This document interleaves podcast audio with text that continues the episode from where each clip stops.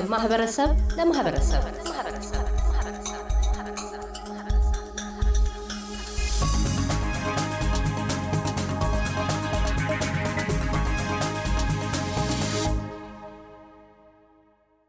አቶ ዳበሳ ዋቅጅራ የሜልበርን አውስትራሊያ ነዋሪ ናቸው።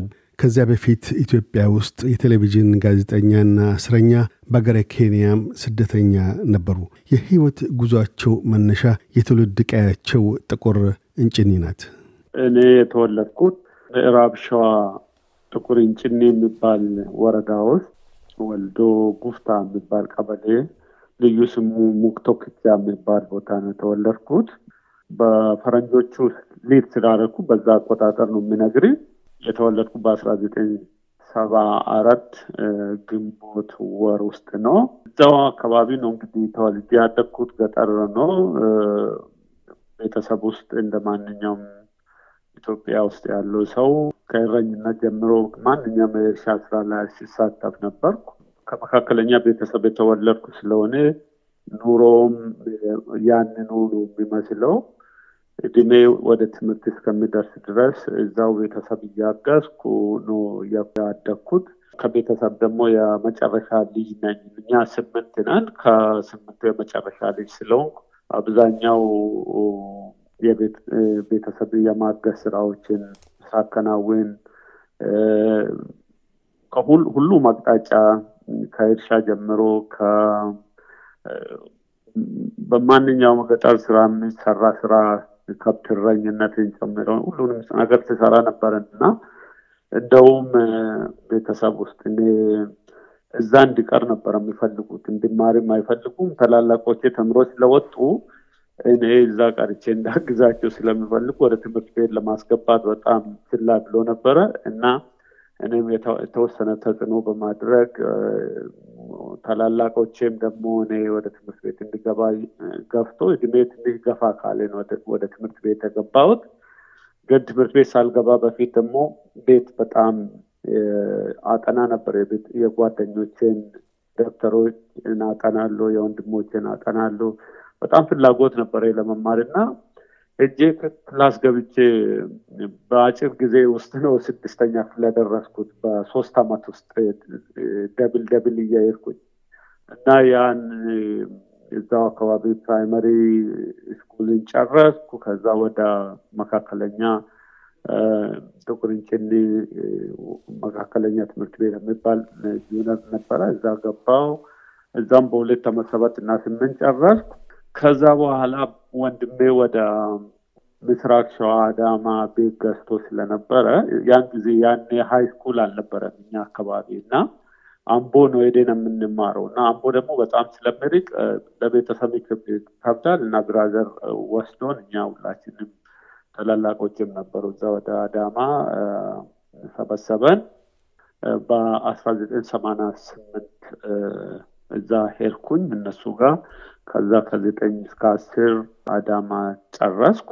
ትምህርቱ ሲጨርስ ያኔ የደርግ ጊዜ የወደቀበት ጊዜ ነበረ። ማትሪክ ወስደን ኢህአዴግም ገብቶ የተወሰነ ነገር ቆየንና በኋላ ነጥብ የመጣልኝ ነጥብ በወቅቱ የዲፕሎማ የሚያስገባ ነበር እና ወደ ጅማ ተመደብኩ። ጅማ እርሻ ኮሌጅ ሄድኩኝ በአስራ ዘጠኝ ዘጠና ሁለት እዛ ሁለት ዓመት ተማርኩ። የእርሻ ትምህርት ነበረ። አጠቃላይ እርሻ የሚባል general agriculture ነው የተከታተልኩት። እሱን በጥሩ ነጥብ ነው ጨርሰን የወጣነው። እንደወጣን ስራ መመደብ ቀርቶ ነበር። በወቅቱ ስራ በፈልጌ ነበር የምታገኘው። የተወሰነ volunteer አደርግ ነበር። ቁቤ አፋን ኦሮሞ ቢሾፍቱ አካባቢ አስተምሬያለሁ። ማዘጋጃ ቤትም የተወሰነ በኦሮምኛ መጽሐፍ ስለምችል በወቅቱ እሱን ተጠቅሜ አገልግሎት ሲሰጥ ነበርኩ እና እሱን እየሰራው ያለው የኢትዮጵያ ቴሌቪዥን አጋጣሚ ማስታወቂያ ያወጣል። ያንን ማስታወቂያ እጄ ተወዳደርኩ፣ አለፍኩ እና በእርሻ ጋዜጠኝነት ተቀጠርኩ እንደ ሪፖርተር። ከዛ ቴሌቪዥን ውስጥ አስራ ዘጠኝ ዘጠና አራት ሀብዬ ኦሮምኛ ክፍል ውስጥ እንደ እርሻ ጋዜጠኛ ስራ ጀመርኩ።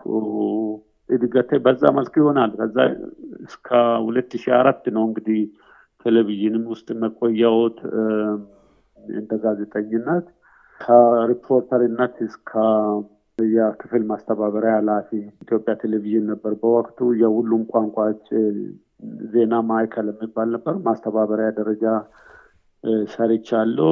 ብዙ ውጣ ውረድ ነበረ። በጋዜጠኝነት ደስ የሚል ነገር ነው። የምታየው ነገር ነው። ብዙ ቦታ ያስገድሃል። ብዙ challenge ውስጥ ያካትሃል። የጋዜጠኝነት ህይወቶ ምን ይመስል ነበር? ኢትዮጵያ የጋዜጠኛ እድገት ደረጃ በወቅቱ እንዴት ይገልጹታል? ምን አይነት አስተዋጽኦዎችን ያበረክት ነበር? በተለይ የመንግስት መገናኛ ብዙሀን ስለሆነ ምን አይነትስ ተግዳሮቶች ነበሩባችሁ? የሚዲያ ነጻነት ውስጥ ምን ይመስል ነበር? እንግዲህ ቴሌቪዥን እኔ ስገባ ሲቀጠር በሙያው ተምሬ አልነበረም። በሌላ መስክ ነው የተሰማራሁት የተማርኩት በውስጥ በስራ ላይ ልምምዶች ወሰድን እና የተወሰነ ጊዜ በኋላ ወደ በወቅቱ የኢትዮጵያ መንግስት አዲስ የጋዜጠኝነት ትምህርት ቤት ከፍቶ ነበር። የኢትዮጵያ Mass Media Institute የሚባል ነበረ። እዛ የመጀመሪያ scholar አገኘሁ። ሁለት ዓመት ነው እዛ ተማርኩት። እዛ ከተማርኩ በኋላ ነው ሁሉ ነገር ልዩነቶቹ መገንዘብ የጀመርነው። አብዛኛው ስራው ሲገባ ዝም ብለህ በልምድና ከነበሩ ጋር ስለምሰራ professionalism ኡ ይሄን ያህል አልነበረም። ከተማርነው በኋላ ግን አንዱ ራሳችን ላይ ቦምብ ማፈንዳት ጀመር። ለምን ሙያ ሙሉ ሌላ ነው፣ እነሱ በተግባር የሚሰሩ ሌላ ስለነበረ እዛ ያለውን ስራ challenge ማድረግ ነበረብኝ። ወደ ሙያ ለመግፋት፣ ወደ professionalism ለመግፋት፣ ህብረተሰቡን ለማገልገል ያለው ፍላጎት high ነበር እና ያ በአንድ ጎን ያረካል፣ በሌላ ጎን ደግሞ በብዙ መንገድ ፈተና ያመጣብያል። ምክንያቱም system ኡ አልተለመደም። የዛ የነበረው ጋዜጠኝነት ህይወቱ የ PR አገልግሎት ነው። አብዛኛው የመንግስት ቃል አቀባይ ነው የምትሆነው። ዝም ብሎ አንድ side መዘገብ ነው። ሌላ balance የማድረግ critical የመሆን እድሎች አይሰጥም ስለነበር እና ያ መማሩ አንዱ ነገሮችን በሌሎች አቅጣጫ የማየት እድሎች ፈጥሮልናል። በሀገሪቱ ደግሞ በወቅቱ የነፃ ጋዜጠኝነትም ፍቃድ ተሰጥቶ ስለነበር ነፃ ጋዜጠኞች በውጭ ያሉ እነሱም በሌላ ጫፍ ነው የሚዘግቡት እና እኛም ደግሞ በመንግስት ጫፍ ነው። ሁለቱን ማቀራረብ አስፈላጊ እንደነበረ ነበር challenge ስናደርግ ነበረው። አንደኛ መንግስት የነፃዎቹንም ማስተማር አለበት። ልክ ለመንግስት ጋዜጠኞች እድል እንደሚሰጥ ለነዛም scholarship ሰጥቶ በሙያ ካላደጉ ዝም ብሎ በመቅጣት እና በማሰር ብቻ ጋዜጠኝነት አይዳብርም ወይም አያድግም የሚል አመለካከት ማንጸባረቅ ተጀመረ በሚዲያ ውስጥ እና ያንን የምናንጸባርቅ ደግሞ አብዛኛዎቹ የተማርንና ቁጥራችን አናሳ ስለነበር victimized ነበር በብዙ መንገድ። ይህን ሀሳብ ስታቀም ተቃዋሚ እንደሆንክ የሌሎች ጎራ እንደምደግፍ አይነት ነገር labeling ነበረ። ከዛ ውጭ በስራ ላይ ደግሞ ይሄ ከሙያ አንጻር ሄድ አሁን መንግስትን ተጠያቂ የማድረግ ወይም ኃላፊዎችን ተጠያቂ የማድረግ ስራን እሰራለሁ ብለህ ስትነሳ ቶሎ ነው attack የሚያደርጉ system ኡ በጣም ኦፕትሪክት ስለሆነ ማለት ነው እና ብዙ አንቀሳቅስም። ሰብአዊ መብት ሲጣሳል፣ ሰዎች ያለአግባብ ሲታሰሩ፣ ሲሰወሩ እንደዛ ነገሮች መዘገብ እድሎች አይመጡም። ትንሽ ቀዳዳ አግኝተም ስትዘግብ ሪፖርቱ ከተላለፈ በኋላ ተከታታይ ግምገማ ይደረግብሃል እና የማሸማቀቅ የማስፈራራት ነገሮች አሉ። እርግጥ የማስበው ጋዜጠኝነት ኢትዮጵያ ውስጥ ከሌላ የተለየ አይደለም። ልክ የሀገሪቱ ያለችበት የዲሞክራሲ ደረጃ ነው፣ የኢኮኖሚ ደረጃ ነው። ሌሎችን ቦታ የሚንጸባረቁ ችግሮች እዛ ጋር ይንጸባረቃሉ። ለየት የሚያደርጉ ለምሳሌ አስተማሪዎች ተምሮ ነው አስተማሪ የሚሆኑት። በሙያ የሚሳተፉ የነርስ ሙያ የሚሰራ ሰው ነርስ ተምሮ ነው እንጂ ዝም ብሎ መርፌ አንስቶ ሰው አይወጋም። ጋዜጠኞችም ክህሎት ሊኖራቸው ይችላል። ይሄ የሊትሬቸር ጽሁፍ ክህሎት አላቸው ሰዎች ሊኖሩ ይችላሉ። ነገር ግን ሌሎች ethical የሆኑ ሙያዊ እና እውቀት እነዚህ ነገሮች በትምህርት መዳበር አለባቸው፣ መታከል አለባቸው እና እነዛ እድሎች የለም አብዛኛው አልነበረም እና ይሄ ተግዳሮት አለ። ሌላው በጋዜጠኝነት ዙሪያም እውቀት ብቻ አይደለም፣ በኢኮኖሚም ድሃ ስለሆነ ሰው ለተለያየ ነገር exposed ይሆናል፣ corrupted ይሆናል ጋዜጠኛው ራሱ። እነዚህ እነዚህ ነገሮች ደግሞ የሙያው challenge ናቸው። ምክንያቱም ድህነቱ ሌላ እጅ እንዲታይ ስለሚያደርግ ብዙ ሰው ተጽዕኖ አለ። ከስራ እባረራለሁ ብሎ ፍራቻ ስለሚኖር ሰው ሳንሱር አረጋር ራሱን ይሄ ይሄ ነገር ነው እንግዲህ እንደምታየው ሁሉም ጎራ የመንግስት ጎራም አስቸጋሪ ነው፣ የተቃዋሚ ጎራም አስቸጋሪ ነው። በኛ ሀገር መቻቻልና አብሮ የማደግ እድሉ በብዛት ቢኖርም ሰዎች ያንን አይጠቀሙም እና እነዚህ ነገሮች ሙያውን still በእንጭጭነት እንዲኖር አድርጎታል።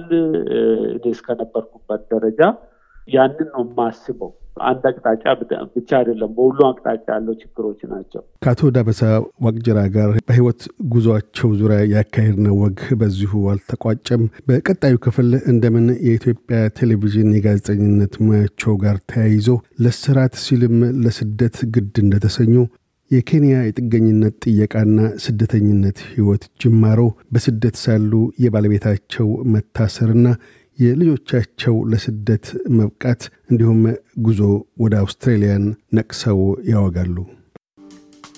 እያደመጡ የነበረው የኤስቢኤስ አማርኛ ፕሮግራምን ነበር።